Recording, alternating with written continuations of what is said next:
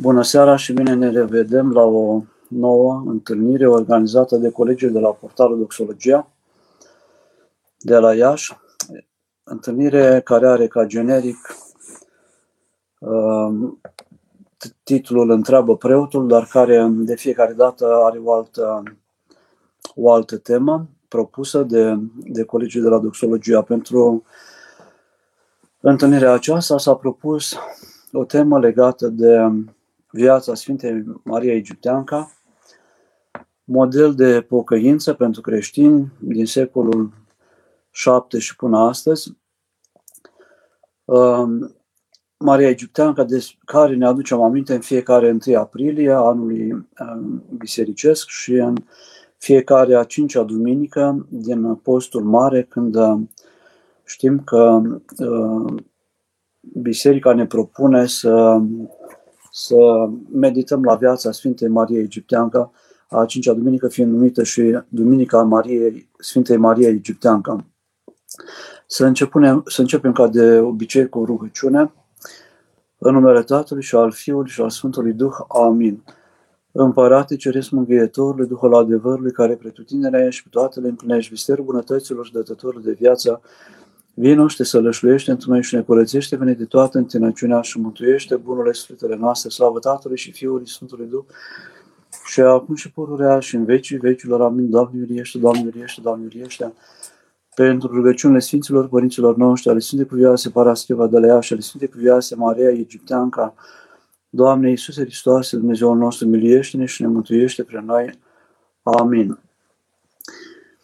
Bine ne revedem la început de primăvară, am început să înflorească piersicii, magnolile în orașul nostru, aici la Iași.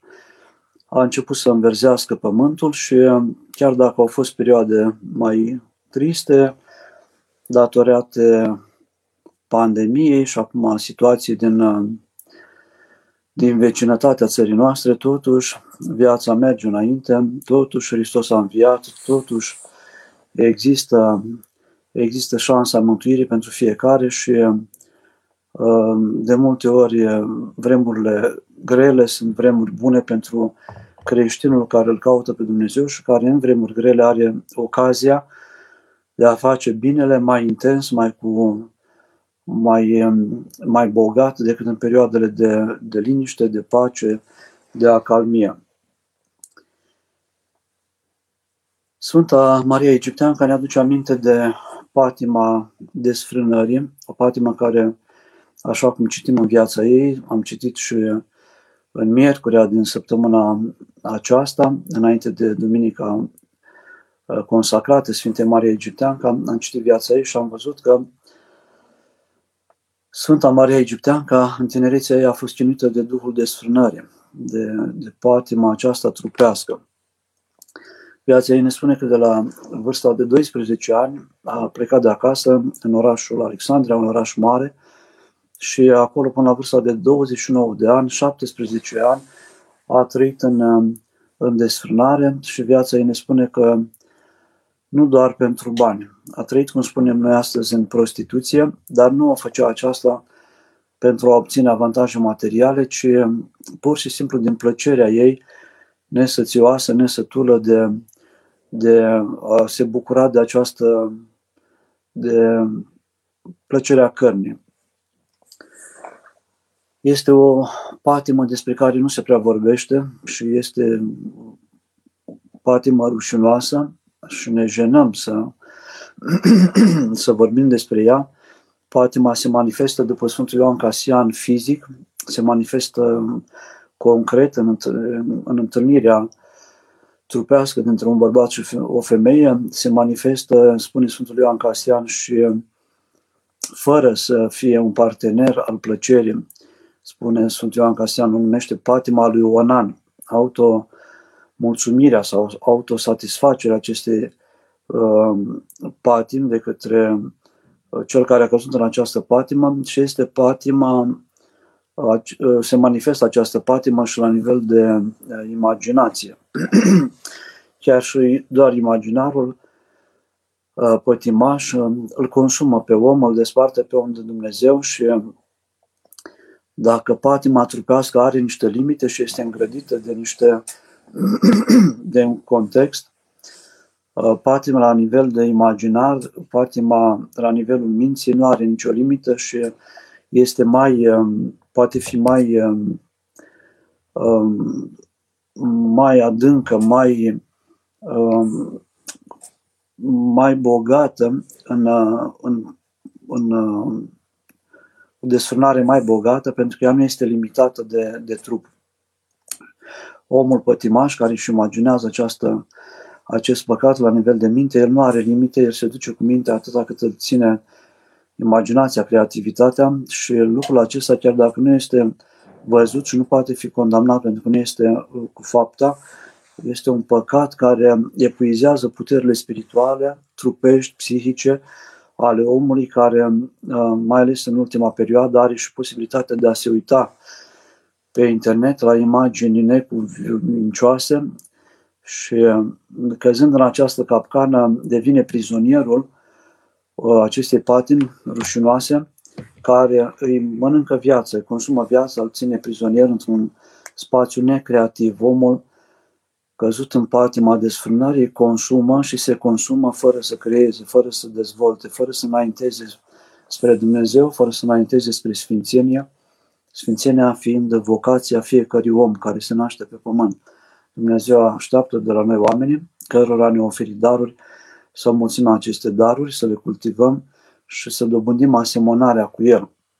Am fost creați după chipul lui Dumnezeu și suntem chemați să facem efortul de a dobândi asemănarea cu Dumnezeu, adică de a fi asemenea, să fim bune asemenea lui Dumnezeu, iubitori asemenea lui Dumnezeu, jertfelnici asemenea lui Dumnezeu, răbdători, iubitori asemenea lui Dumnezeu, blânzi asemenea lui Dumnezeu. Orice patimă îl scoate pe, Dumnezeu, pe om din legătura cu Dumnezeu. Uh, patima a fost numită de un teolog occidental ca fiind căutarea infinitului în locuri finite sau în lucruri finite. Căutăm pe Dumnezeu cel infinit, căutăm o fericire fără de sfârșit în lucruri care sunt finite, care sunt consumatoare de sănătate, de energie și care uh, duc la epuizare și la pierzanie și la moarte. Spune Sfântul Apostol Pavel, plata păcatului este finalmente moartea. Și orice păcat și mai ales uh, desfrânarea, Sfântul Ioan Casian spune că este al doilea ca și păcat, ca și patima, uh, ca și gravitate. Uh, desfrânarea îl desparte pe om pentru că el se întoarce spre el, spre plăcerea lui, caută să se, să se mulțumească el, să fie mulțumit el, nu se gândește la ceilalți, nu se gândește nici la finalitatea vieții lui, ci se gândește la momentul acesta, la fericirea din clipa aceasta, nemai contând ce urmează uh, după. Sfânta Maria Egipteancă a fost uh, um, a greșit foarte mult, a trăit în păcat, s-a fundat în păcatele acestea ale plăcerii uh, trupești, dar apoi partea poftitoare din, din om, din ea, um, a fost convertită și cu aceeași pasiune, cu aceeași energie, cu aceeași forță cu care a iubit păcatul, s-a întors către Dumnezeu. Viața ei ne spune că, fiind în Alexandra și văzând corăbii pregătite pentru a pleca undeva, nu știa unde, fiind acolo multă lume, s-a apropiat și ea, ca una care nu avea foarte multă treabă la vremea aceea. Din viața ei se vede, nu se știe dacă știa să citească și suntem uimiți pentru că la un moment dat constatăm că știa uh, versete din Vechiul Testament, din psaltire, din psalmul lui David, uh, uh, cunoștea fără să fi citit, fără să fi învățat, uh, nu se știe dacă știa să citească, i s-au re, uh, revelat uh, înțelepciuni, înțelepciunea ale lui Dumnezeu, unei păcătoase care era departe de lume, care nu era educată, care își petrecuse perioada în care alții uh, se educau în păcat și a ajuns la o măsură folosind această energie, această iubire pentru păcat convertită în iubirea față de Dumnezeu, folosind această energie și această iubire pentru Dumnezeu pentru a se apropia de Dumnezeu, a ajuns la măsuri foarte înalte. Noi vorbim mai mult despre pocăința Sfintei Maria Egipteanca și vorbim despre pocăință în general în legătură cu orice păcat. Dacă mergem la și la viața Sfintei Maria Egipteanca și la alți sfinți, vedem că ceea ce ni se pare nou că a fost uh, doar o pocăință, a fost mult mai mult. Um, suntem invitați de Sfinții Părinți să vorbim și despre, nu numai despre pocăință și despătimire, ci și despre iluminare și îndumnezeire. Sfinții aceștia care au fost păcătoși, mari păcătoși în tinerețile lor sau în viața lor și care apoi s-au convertit și care au luat într-o cu toată seriozitatea, au abordat cu toată seriozitatea viața lor uh, duhovnicească, viața creștină uh, și au ajuns la măsuri foarte înalte și au ajuns la iluminare sau au ajuns, au ajuns la contemplare sau chiar la îndumnezeire. Pe Sfinții aceștia, noi, oamenii de rând, chiar dacă nu am căzut în păcate, nu putem înțelege. Sunt atât de sus așezați, atât de aproape de Dumnezeu, Uh, care nu are pe nimeni de pierdut. Dumnezeu îl iubește pe tot omul pentru că nu are pe nimeni de pierdut. Tot omul este chemat să se mântuiască și Dumnezeu îl iubește și pe păcătos și pe cel care este uh, virtuos foarte mult mai mult decât se poate iubi chiar Sfântul pe el sau omul, omul de rând pe el. Sau un om care înțelege ce este iubirea, pentru că nu înțelegem întotdeauna ce este iubirea când intrăm în cărțile Sfinților Părinți vedem că iubirea este cu totul, totul altceva decât ceea ce ni se pare câteodată că este iubire. A iubi pe cineva înseamnă a-i dori mântuirea. A, a iubi pe cineva înseamnă a, a ajuta să se înalțe, a dori ceea ce este mai bun pentru el și a, a dori mai mult decât îți dorești ție un lucru bun. Um, nu putem să iubim pe, pe om decât prin Dumnezeu, prin iubirea lui Dumnezeu, care este o iubire curată, o iubire sfințitoare, o iubire care luminează, o iubire care oferă perspectiva vieții veșnice.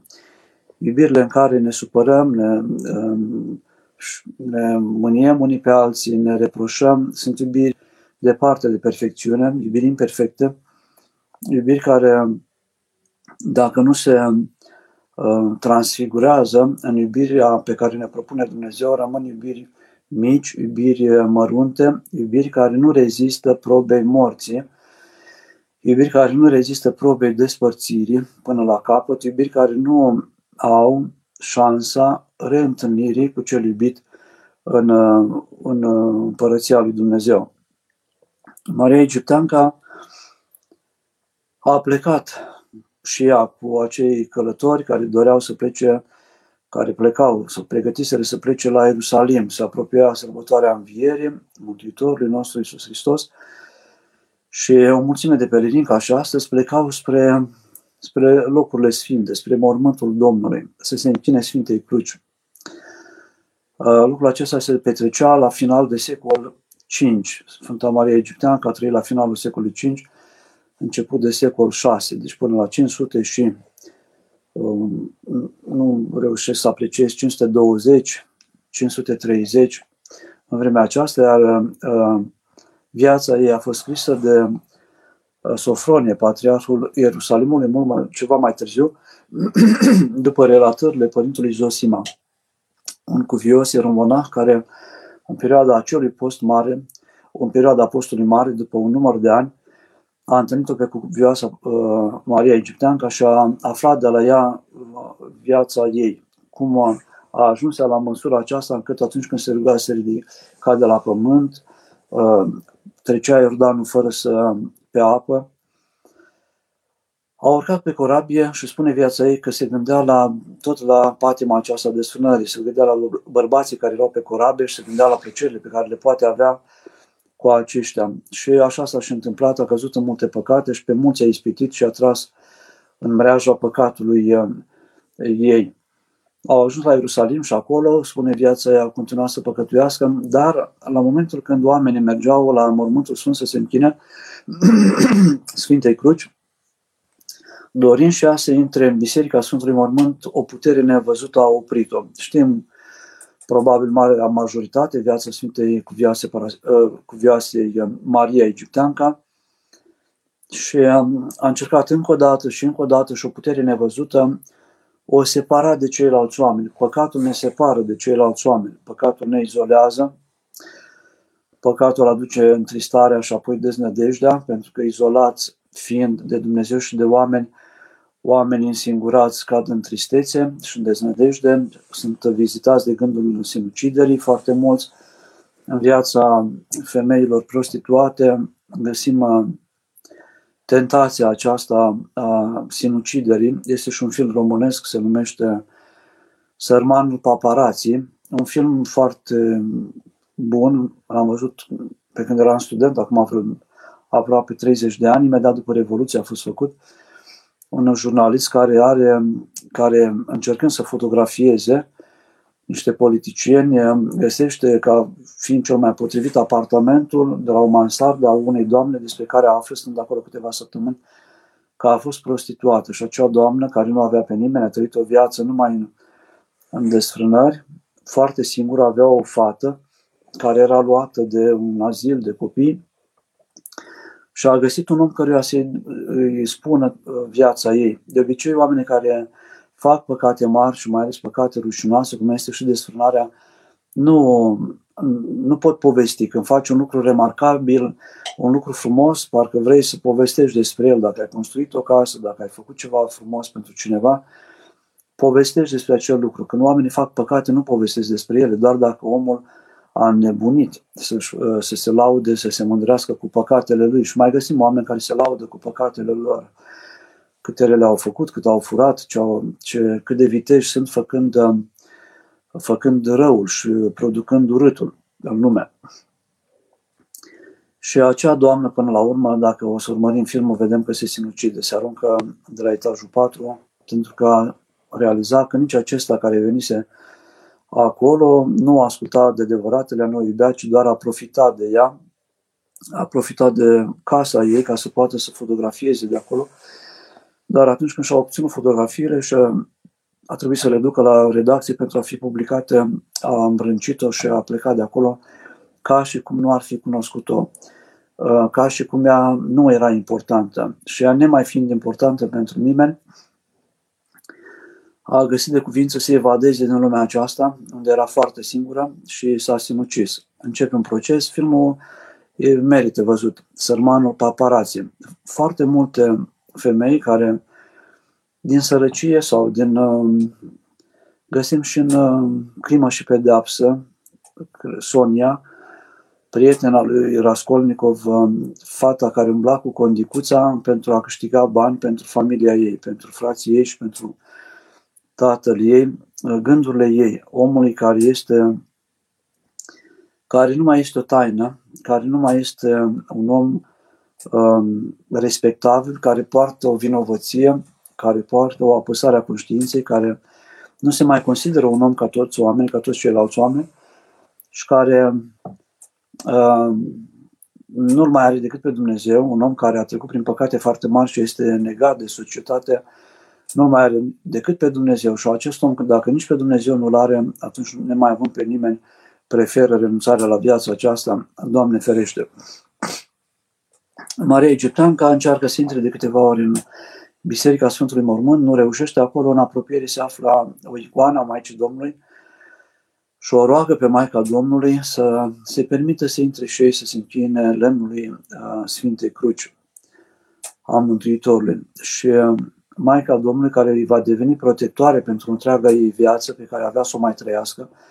De la acest moment, de la vârsta de 29 de ani, începe o altă viață, reușește să intre în Biserica Sfântului Mormânt, se închină, se și împărtășește, un lucru greu de înțeles pentru anumiți oameni, cum o femeie atât de păcătoasă a reușit, dar Dumnezeu a îngăduit să se împărtășească, să primească o putere și să înceapă o nouă viață, un nou drum. Maica Domnului îi spune să treacă Iordanul, să treacă Iordanul pentru a găsi un loc în care să schimbe viața. Așa a făcut, a găsit o, o barcă, înainte de a trece Iordanul, cumpără trei pâinișoare, despre care vorbește ea, o jumătate o va mânca imediat atunci, va dormi înainte de a trece pe, pe pământul gol și despre care spune mai târziu că s-au întărit Și uh, dacă a trăit 17 ani în desfrânare, urmează 17 ani de, de luptă, de suferință și spune ea în viața ei că nu din cauza foametei sau a setei, cu toate că nu avea apă, de multe ori nu avea apă, nu avea ce mânca și nu a frigului, având doar hainele care erau pe ea și pe care atunci când o întâlnește Părintele Zosima, peste 47 de ani de la acest moment al trecerii Iordanului, ea le avea aproape inexistente, rupte și uh, era aproape dezbrăcată, nu mai avea decât niște urme de haine pe ea. Uh, 17 ani a trăit în păcat, 17 ani după trecerea Iordanului uh, duce suferințe, nu din cauza foametei, nu din cauza setei, nu din cauza frigului, ci din cauza luptelor duse de către diavolii care îi aduceau aminte de păcatul ei, care îi aduceau aminte de toate căderile ei, de toate prilejurile și sminteala pe care a creat-o, uh, care o ademeneau, care probabil o ispiteau să se întoarcă în lume, să nu mai stea acolo.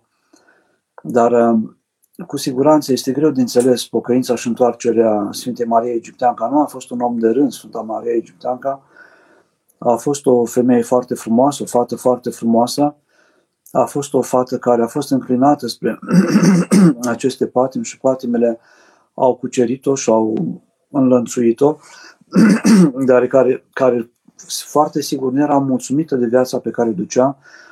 Și când a văzut că păcatul ei a separat-o de ceilalți oameni care intrau în Sfântul Mormânt, că Dumnezeu nu o primea, că Duhul Sfânt nu, nu o accepta să intre acolo, s-a produs în, în mintea ei o schimbare, în sufletul ei o schimbare și cu puterea cu care a iubit păcatul, cu aceeași putere a căutat să-L întâlnească pe Dumnezeu, realizând că întâlnirea lui Dumnezeu este un dar, întâlnirea lui Dumnezeu este altceva decât uh, viața în care trăise ea, pământește, trupește, păcătos, într-o lume în care și într-un spațiu al întunericului în care omul se epuizează fără să adune, se însingurează și această însingurare a păcatului, ca să fie alungată la, oameni, la oamenii pătimași, cheamă iarăși păcatul care pentru o clipă din, alungă însingurarea, pentru că patima aceasta de sfânări în care oamenii nu se iubesc între ei, ci se folosesc unii de alții, de fapt este și o dorință de a alunga însingurarea și de a primi iubire. Doar că iubirea aceasta, cum spunea Părintele Galeriu, epidermică sau zoologică, este o iubire care nu împlinește ființa umană în adâncurile ei, în străfundurile, în străfundurile ei. Povesteam, cred, data trecută că am întâlnit doi eh, oameni la 75 de ani, un domn și o doamnă, care, soț și soție, care din prezența lor, din privirile lor, se vedea cât de mult se iubesc, din tandrețea pe care și-o arătau unul altuia, și am avut pentru o clipă, uh, văzând această legătură dintre, dintre cei doi soți, ajuns la o vârstă înaintată, probabil aveau 50 de ani de căsătorie, uh, nu s-au plictisit unul de altul, pentru că fiind în Hristos uniți, Hristos uh, care trăiește în omul care se căsătorește, oferă o inepuizabilă noutate Uh, soțului sau soției, căsătoria este binecuvântată de Dumnezeu. Dumnezeu, când l-a creat pe Adam și a creat-o pe Eva, i-a binecuvântat să nască prunci, să nască fii și să mulțească pământul. Deci, uh, căsătoria este o taină, e o mare taină pentru care um, nu putem pătrunde cu mintea acolo cum niște oameni stau împreună 50, 60, 70 de ani și se iubesc în continuare, Acolo există Dumnezeu cel inepuizabil, cel infinit, cel care nu se sfârșește niciodată și care lucrează în cei doi. Când oamenii sunt în afara lui Dumnezeu, când nu-și asumă, pentru că desfrânarea este o neasumare a unei căsătorii, pentru că eu, atunci când mă căsătoresc, când se căsătorește cineva și îl asumă pe celălalt, cu toate frumusețile lui, dar și cu neputințele lui, și îl asumă și făgăduiește în inima lui, înaintea lui Dumnezeu, înaintea celuilalt, înaintea marturilor, înaintea Sfântului Altar, că până la moarte va rămâne alături de cel pe care și l-a ales-o, de cea pe care și-a ales-o. și o asumă cu, cu bune și cu rele. O iubește și o iubește și cu imperfecțiunile ei. Îl iubește și îl iubește și cu metehnele lui. Și cu speranța că el se va schimba, cu speranța că ea va deveni mai, mai bună dacă este iute sau, dacă, sau mai răbdătoare sau mai, um, mai îngăduitoare dacă este prea aspră și el la fel. Și uh, acești doi domni în vârstă doi soți uh, m-au făcut să mă gândesc la faptul că așa ar trebui să arate, vorbesc nu despre starea lor fizică, ci despre iubirea care se vedea din ei, doi tineri care doresc să se căsătorească și la vârsta de 20 de ani. Aceeași andreție, aceeași iubire să o aibă um, și, să, și la cei, aceștia doi în vârstă, la vârsta aceasta înaintată, nu mai exista problema sexualității, a a frumuseții fizice pe care o depășiseră, doi tineri care se căsătoresc trebuie să aibă aceeași iubire față de virtuțile celuilalt, față de sufletul celuilalt și să și-l asume. Nu se căsătorește tânărul pentru plăceri. Dacă se căsătorește pentru plăceri, plăcerile trec și apare riscul divorțului sau al desfrânării, al îndreptării atenției spre o alta sau spre un altul. Când oamenii se comunică mult înainte de a se căsători, primesc binecuvântarea părinților, primesc binecuvântarea duhovnicului, se cunosc, uh, se plimbă printre prietenii cei buni ai lor din biserică, uh, aceștia îi văd împreună, îi văd dacă se potrivesc, dacă se odihnesc unul pe altul, dacă se pot uh, angaja la un drum lung, cum este viața, în care să se ajute unul pe altul, să-și împlinească țelurile căsătoriei, dintre care primul cel al căsătoriei, noi spunem că o căsătorie are trei uh, scopuri, dar primul dintre ele este într-ajutorarea reciprocă pentru a dobândi mântuirea. Apoi nașterea de prunci, dar oamenii se mântuiesc chiar dacă se întâmplă să nu aibă copii, dacă Dumnezeu rânduiește să nu aibă copii, sunt multe familii care nu au copii. Iar al treilea scop al căsătoriei este ferirea de patima desfrânării, de iubirea dezordonată, de risipirea puterilor uh, sufletești uh, și trupești în direcții în care omul se consumă fără să se apropie de Dumnezeu. Își consumă energia, își consumă inteligența, pentru că pentru a desfrâna de multe ori trebuie multă creativitate, inteligență pentru a cuceri, pentru a păcăli, pentru a, pentru a uh, apropia pe celălalt de patima ta. Sfânta Maria Egipteanca, 17 ani, se luptă cu, cu demoni. Lupta aceasta împotriva păcatului de strânare, despre care Sfântul Ioan Scăraru spune că de nimic nu se bucură demonii mai mult decât de mirosul urât al desfrânării. De nimic nu se bucură diavolii mai mult decât de mirosul urât al desfrânării. Sfântul Ioan Scăraru. Despre aceasta, Sfântul Ioan Casian tratează patima aceasta a destrânării, care este o trădare a lui Dumnezeu. Orice patimă este o trădare a lui Dumnezeu. Îl trădăm pe Dumnezeu în loc să ne folosim timpul, via, timpul vieții, uh, inteligența, puterea fizică pentru a ne apropia de Dumnezeu, îl trădăm pe Dumnezeu pentru, un alt, pentru altceva, pentru o patimă, patima de putere, de a stăpâni, de a domina, patima de sfânării, patima alcoolului, băuturii, patima, lene este o patimă. Și așa mai departe. Și acest luptă, această luptă împotriva desfrânării ne învață Sfinții Părinți și Sfântul Ioan Casian și Sfântul Ioan Gură de Aur vorbește despre patima aceasta desfrânării, se duce pe două planuri. Se duce și în plan trupesc și în plan duhovnicesc. În plan trupesc omul este chemat, când este luptat de, de sunare, să pustească mai mult, să, să facă metanii, închinăciuni, să muncească mai mult, um, să-și păzească privirea, să evite locurile în care este prilej de desfrânare, să se însingureze de oamenii care îl ademenesc spre păcat și se duce patima și în planul um, duhovnicesc și în planul imaginarului, um, ne folosim pentru a scăpa de patima de sunării de spovedania deasă, de rugăciune. Um, și această rugăciune făcută cu închinăciuni sau metanii. Doamne, Iisus Hristos, Dumnezeu, miliește-mă pe mine păcătosul sau Doamne, scapă-mă din patima desfrânării și facem închinăciuni. Doamne, acoperă-mă de patima desfrânării. Doamne, ajută-mă să ies din lațul uh, ispitelor desfrânării. Omul care face închinăciuni, care face metanii, care postește, se spovedește mai des, care se împărtășește mai des, uh, scapă de, uh, se împărtează, de, este acoperit în ce privește această patimă. Dacă este deja căzut în patimă, nu are voie să se împărtășească. Dar primul, prima fază a oricărui patime este nivelul mental.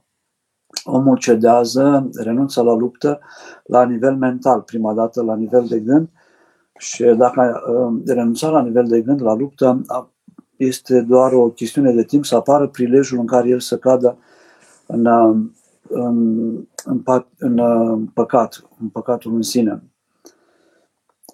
Lupta împotriva desunării este o luptă împotriva firii, pentru că uh, a așezat Dumnezeu, a lăsat în, în natura umană și instinctul acesta al procreierii.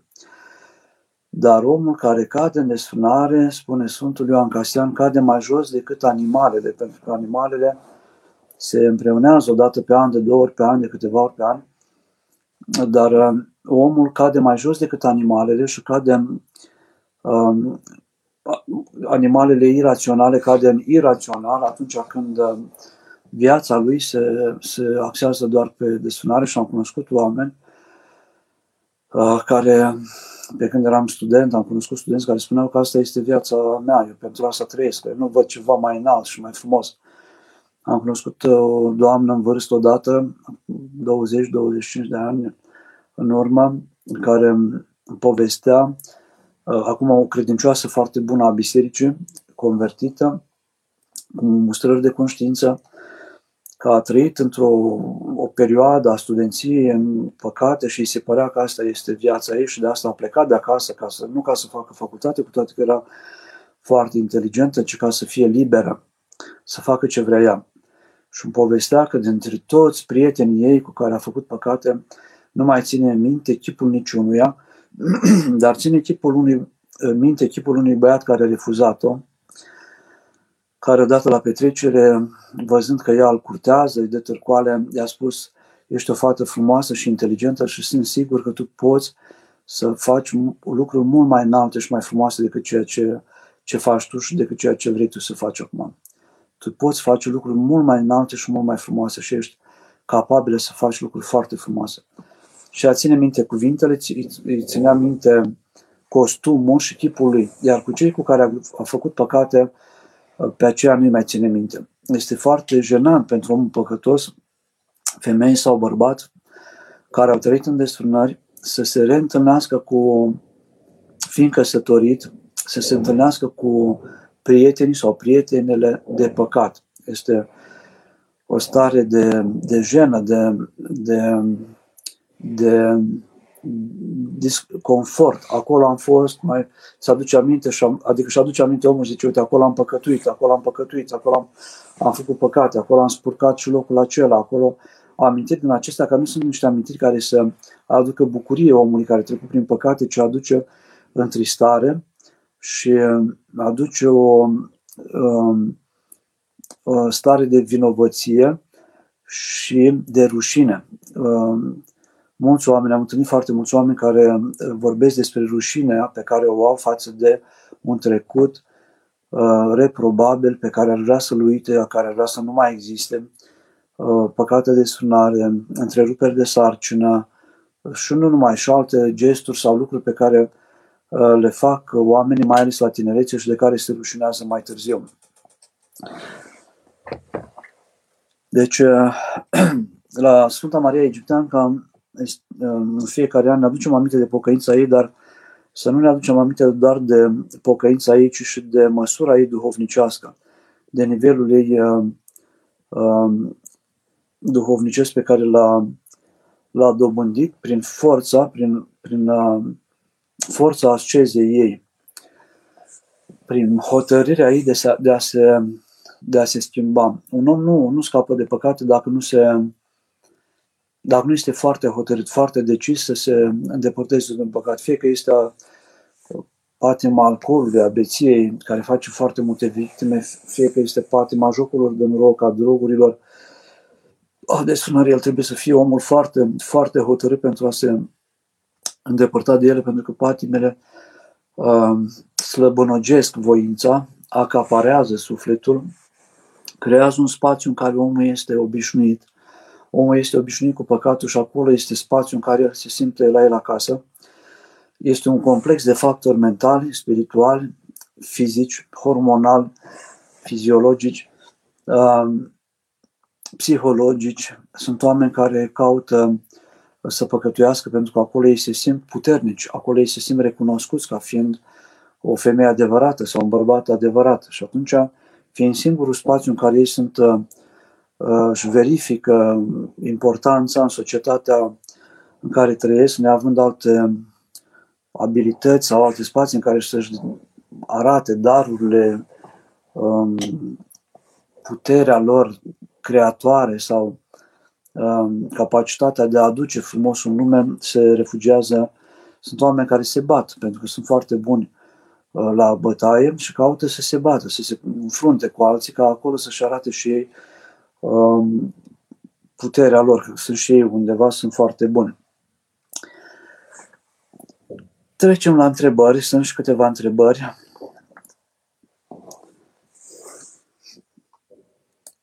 Să rămână, Părinte, știm că prin pocăință Dumnezeu iartă păcatele. Atunci ce înseamnă păcatul meu înaintea mea este pururea? Uh, păcatul, amintirea păcatului rămâne și este pedagogia lui Dumnezeu uh, să, ca omul care a trecut prin anumite păcate să nu uite că a trecut prin anumite păcate să știe cât de, câtă suferință a adus păcatul și să se ferească de el. Um, cum spuneam și altă dată, suferința trece, dar faptul de a fi suferit nu trece niciodată. Rămâne o amintire a suferinței. Rămâne și o amintire a păcatului. Și omul uh, nu mai vrea. Am cunoscut o dată pe cineva, o doamnă, care spunea, am văzut iadul. Adică a fost tentată de păcatul de sânări și uh, când cineva i-a făcut din nou avansuri, ca să-și înșele soțul, um, ea a spus, nu mai, nu mai trebuie să mai, fac, uh, să mai fac păcat, am văzut iadul, am trăit coșmaruri foarte mari, sentimentul de frică, de vinovăție, că am greșit față de soț, față de copii, față de familie, sentimentul de frică de a nu fi descoperită, sentimentul de vinovăție. Copiii, dacă ne, oamenii își iubesc copiii, uh, copiii suferă foarte mult, chiar dacă nu știu că părinții lor trăiesc în adulter sau că um, au, au un amant sau o amantă. Copiii simt și nu vor să vorbească cu mama sau cu tata care parcă s-a murdărit, care este străin în casa lor, care vine cu un duc străin, care vine cu ceva care nu este al lor. Și atunci copilul care este irațional, adică nu are o, o nu înțelege lucrurile foarte bine, nu înțelege de ce se întâmplă, din instinct se ferește de tata sau de mama care uh, nu, nu lasă să fie îmbrățișat, mângâiat, uh, nu lasă să nu primește iubirile, uh, gesturile de iubire din partea părintului care um, trădează familia, își trădează soțul sau soția și își trădează copiii. Păcatul aduce o energie, o energie rea, o, aș spune o energie a morții, Omul care păcătuiește aduce o energie a morții în casa lui.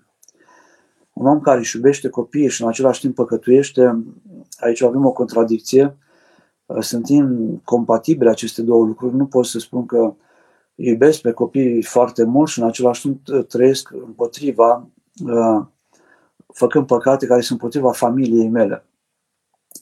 Nu pot să-l iubesc pe, pe copilul meu. Sau, eu mă despart și de iubirea lui Dumnezeu. Eu nu mai pot veni cu Dumnezeu în casa mea Uh, după ce am păcătuit și să mă port ca și cum nu s-ar fi întâmplat nimic față de copiii pe care i-am.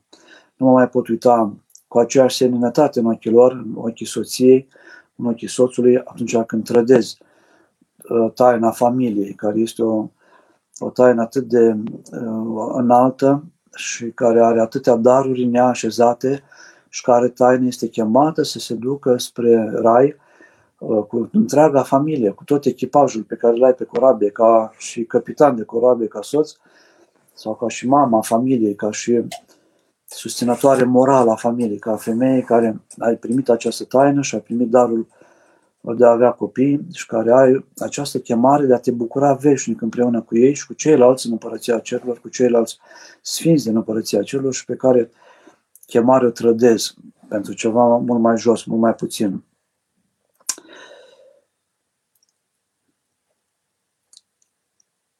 Nicoleta, cum să ne luăm gândul de la nenorocirile din jurul nostru, pandemie, război, foamete, neajunsuri de tot felul, chiar dacă sunt făcute intenționat de mâna celor puțini care vor să conducă lumea și să nu ne lăsăm descurajați de ele, bucurându-ne doar de darurile Domnului în viața noastră duhovnicească. Vă mulțumim! se întâmplă o mulțime de lucruri rele și întotdeauna s-au întâmplat și lucruri rele în lumea în care trăim. Dar uh, noi nu putem uh, decide. Lucrurile rele sunt îngăduite și pentru păcatele noastre sunt îngăduite în, uh, în lume, lucrurile rele. Ororile din războiul care se desfășoară încă în spațiul ucrainean, Uh, mulțimea de morți care au murit din cauza pandemiei acesteia de COVID-19. Oamenii mor, uh, oamenii trăiesc, oamenii își duc viața pe pământ, unii mai fericiți, alții mai nefericiți. Dumnezeu cred că așteaptă de la noi ca noi, în locul în care ne aflăm, să ne facem viața frumoasă, să facem viața frumoasă celor din jurul nostru, să aducem bucurie celor din jurul nostru prin prezența noastră. Dumnezeu ne așteaptă, așteaptă să fim în toată vremea cu El. Are grijă Dumnezeu. De, eram odată la o mănăstire, eram student și m-am dus undeva uh, la, la Petru Vodă și era Părintele Iustin pe afară și era un cerșetor. Părintele Iustin a zis, haideți la masă. Și am văzut un cerșetor și am zis să-i dăm ceva uh, acestui cerșetor. Părintele Iustin a zis, mă ocup eu de el tu mergi la masă. Așa-l văd de pe Dumnezeu, că el, se ocupă El de lucrurile de care noi nu ne putem ocupa. Noi nu putem să ne ocupăm de toate lucrurile din lume, nu ne putem uh, erija în salvatorii lumii și nu trebuie să luăm asupra noastră lucruri care nu sunt ale noastre și care ne vor complica viața foarte tare, fără ca să fie uh, trimise la noi de către Dumnezeu. Câteodată ne băgăm să descurcăm noi lucruri care nu sunt ale noastre și le încurcăm și mai tare, suferim și noi, ne certăm și cu cei pe care vrem să ajutăm că n-au acceptat ajutorul. Un bine care nu este bine făcut nu este bine. Sunt eu am de aur. Un, un bine trebuie să fie și bine făcut.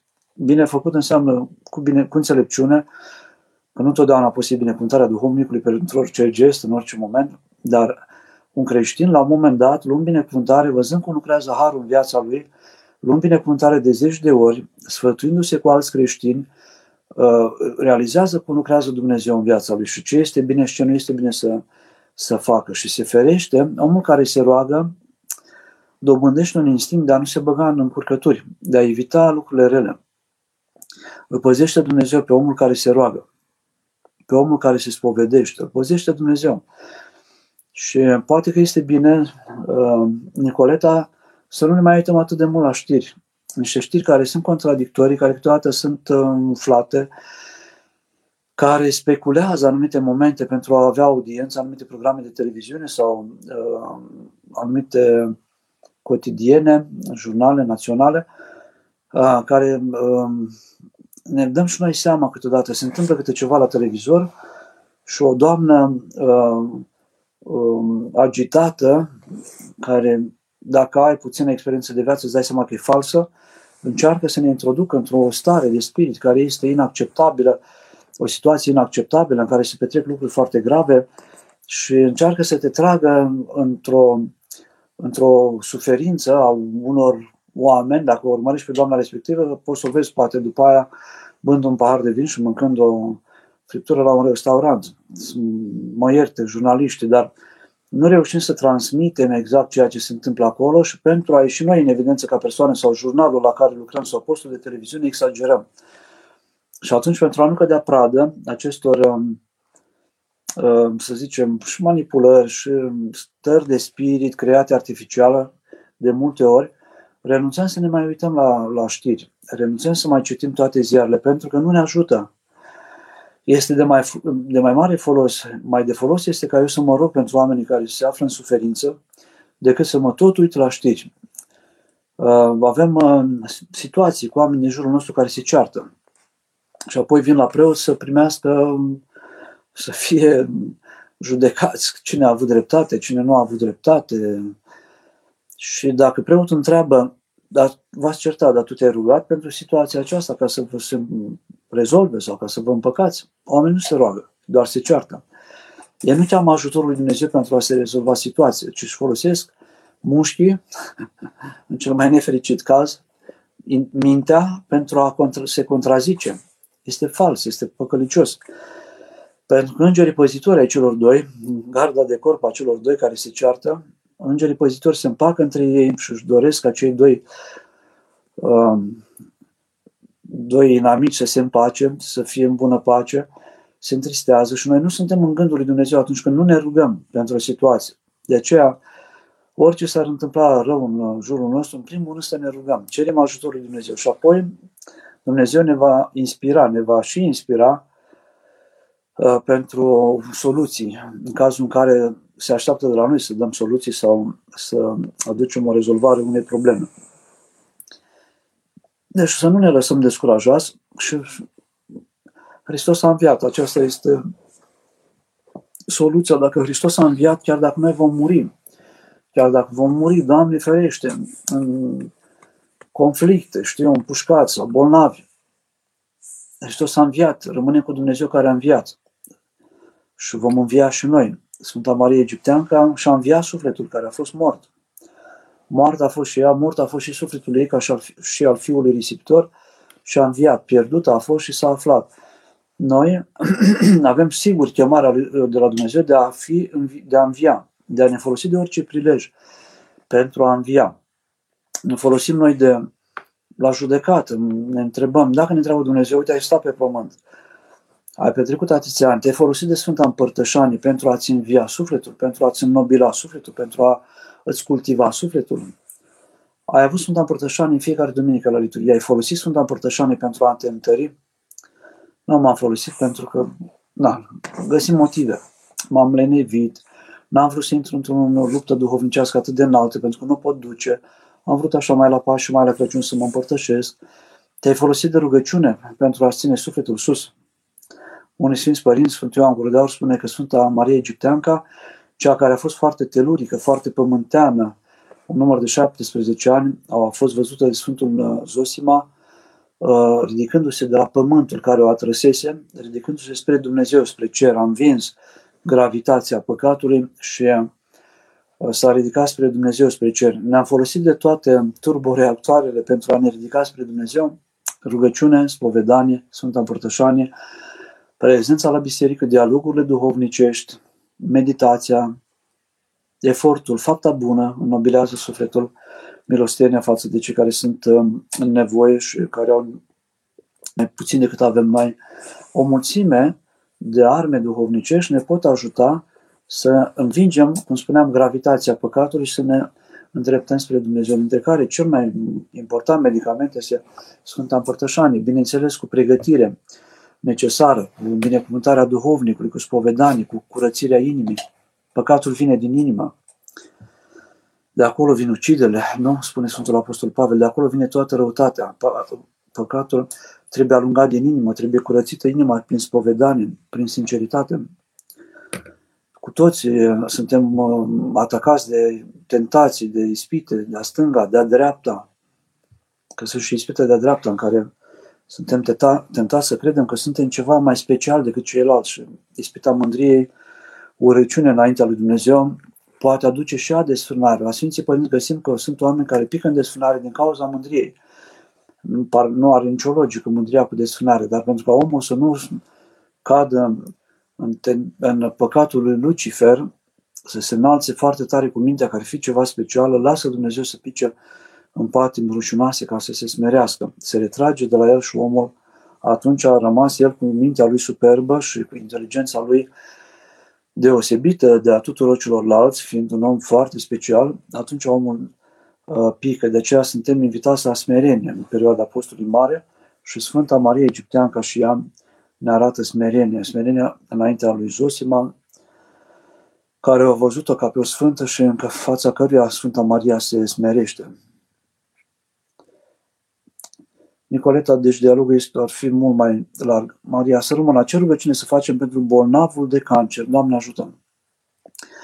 Sfântul Nectarie, Acatestul Sfântul, Sfântului Nectarie, al Sfântului Luca, al Crimeei, sunt um, rugăciuni pentru cancer, dar orice rugăciune adresată lui Dumnezeu, Maicii Domnului, pentru cineva pe care îl iubim este tămăduitoare de suflet și de trup, dacă Dumnezeu îngăduie.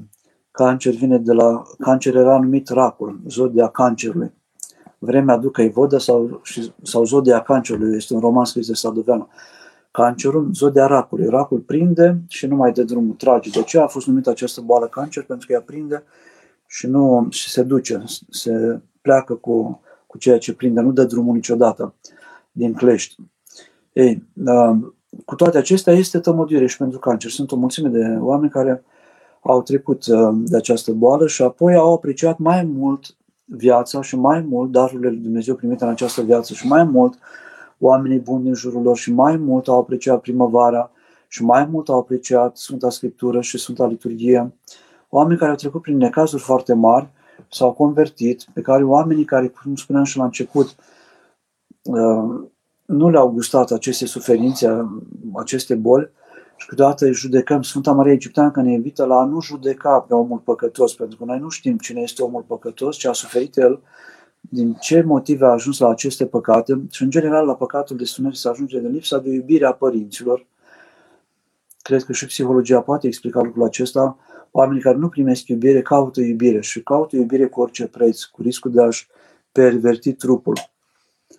Și atunci nu este bine să judecăm, mai ales că mulți dintre cei care au trecut prin păcate ajung la stări înalte de sfințenie, cum este și cazul Sfintei Mare Egipteanca, Sfântului Pahomie, care a venit într-o familie de păgâni, Sfântului Fericitului Augustin, oameni care au trecut prin necazul sau prin păcate și care apoi s-au ridicat foarte mult, au apreciat foarte mult darul vieții și tot ceea ce le-a oferit Dumnezeu. Deci, orice rugăciune, dar întreabă pe duhovnic. Eu știu de Sfântul Nectarie, de Egina, de Rar Nectarie, Sfântul Luca, tămăduitor de, de cancer, de boală.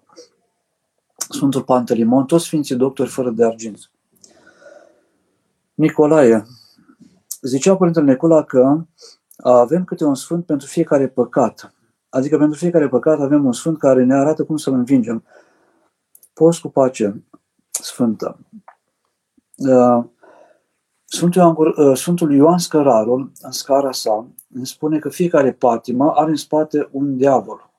Diavol specializat pe desfrânare, pe argirofilie, iubirea de argint, pe zaviste, invidie, clevetire, pe mândrie, pe slava de șartă. Uh, și sunt de asemenea sfinți care, uh, îngeri, care luptă împotriva anumitor păcate. Dar un sfânt care a ajuns sfânt, el a luptat împotriva tuturor păcatelor, nu numai a unui păcat. Cu siguranță, cum întreabă și uh, Maria, sunt sfinți care sunt uh, au trecut prin anumite încercări, cum este Sfânta Maria Egipteanca, care este tămăduitoare de patima de sfrânare. Am găsit și acatistul ei, uh, am văzut și viața ei. Este o sfântă care îi tămăduiește pe cei care sunt încercați de patima de sfrânare, dar un sfânt a învins patimile. Se luptă de obicei Sfântul cu patima cea mai mare, care îl chinuie, care îi dă, patima care îi dă târcoale. Și învingându pe aceea, apoi trece la următoarea, dar patimile acestea trupești și patima desfânării, în general, puțini sfinți au reușit să le îndepărteze total. Ele se țin mai mult legate. Găsim la Sfinții Părinți că patima desfânării este ca și plenea, ca și îmbuibarea, sunt patimi care sunt legate dacă nu ne mai îngrijim să avem o viață donată și disciplinată în ce privește rugăciunea, postul, spovedania, patimile se reîntorc. Se reîntorc uh, și găsesc casa măturată și mai au încă șapte duhuri cu ele. Ați văzut cum spune Sfântul uh, Sofronie, Saharov, uh, ca să fie, după ce s-a curățit casa, să nu fie părăsită casa. În casă trebuie să stea Hristos, casa măturată, curățită. Îi invită pe Hristos în ea. Proprietarul casei îl aduce pe Hristos în viața lui, prin Sfânta Împărtășanie, și atunci duhurile cele rele, cele șapte, nu mai au loc acolo, nu mai vin acolo, că nu vor să dea ochii cu Hristos, se feresc de Hristos. Diavolii fug de Hristos. Omul care se împărtășește ține patimile și răutățile la distanță.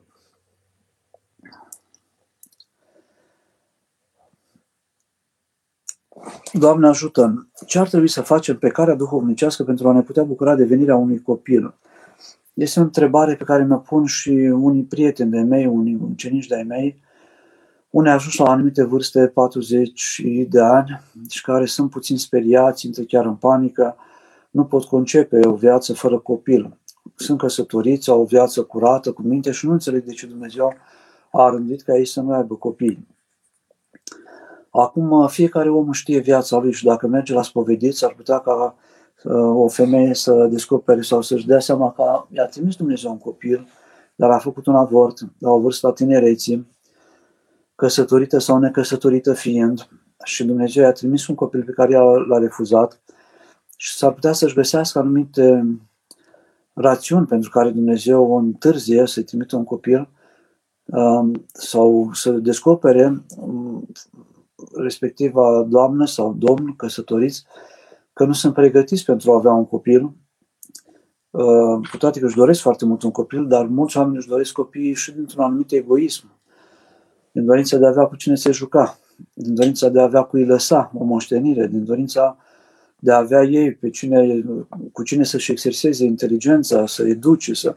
Un copil este darul lui Dumnezeu pentru o familie și uh, sunt oameni care au mulți copii și nu mai apreciază acest dar, li se pare că este fericit să aibă mulți copii și că este meritul lor.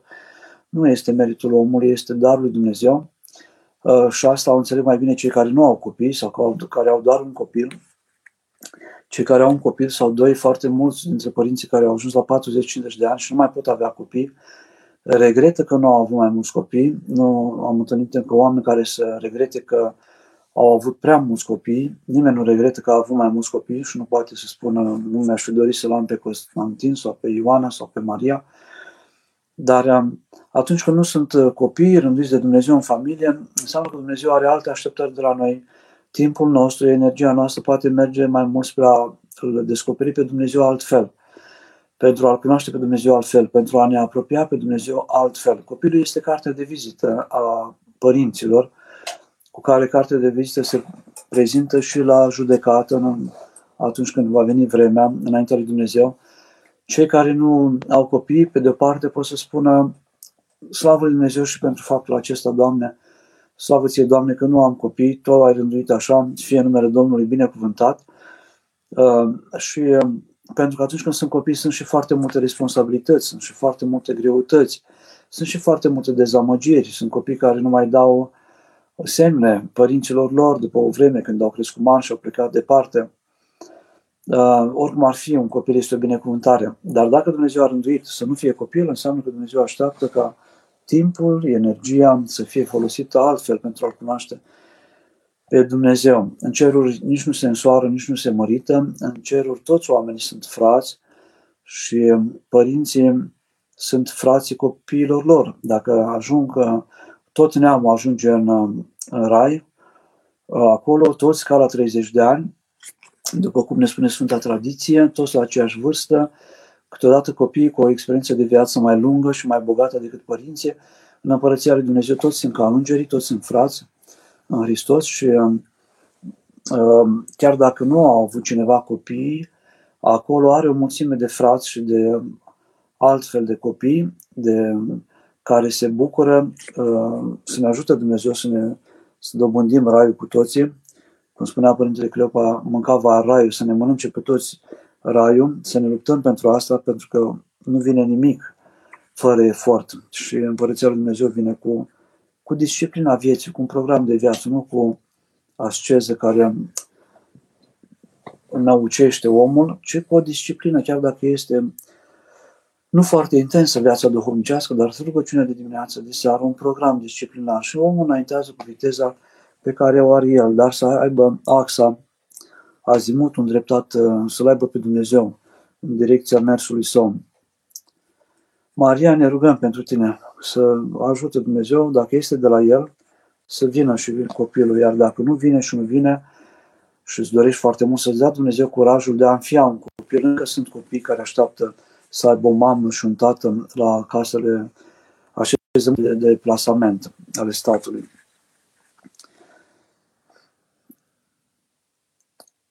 Binecuvântați! Cum putem ajunge la o stare de pocăință adevărată, o zdrobire a inimii, dacă nu știm să găsim o bază a păcatelor pe care ne, să ne punem pocăința? Nu știu, am cunoscut pe cineva, un monah în Sfântul Munte, care era chinuit de patima de strânări, care îmi povestea că a făcut metane, a postit foarte mult, mânca foarte puțin, a slăbit foarte tare și nu a reușit să ajungă la să îndepărteze, pentru că nu, el nu avea cu cine să păcătuiască în Sfântul Munte, mai ales că trăia destul de izolat, dar uh, la nivel de gânduri, la nivel și câteodată diavole arătați, uh, hidos, cu um, urâți, obsceni, uh, uh, dându-i târcoale. Și am încercat toate. Am încercat și să mă spovedesc mai des și să fac metanii mai mult. Și la un moment dat cineva mi-a spus, un duhovnic, ia și citește Sfinții Părinți, unde se vorbește despre această patimă, ca să înțelegi mecanismele patimei, plecând de la trup, de la partea hormonală, de la imaginație, de la minte, și să o alungi în felul acesta. Am, am început să citesc povestea părintele respectiv, monahul respectiv și prin studiu Sfinților Părinți am început să înțeleg și am început, patima a început să se îndepărteze de la mine.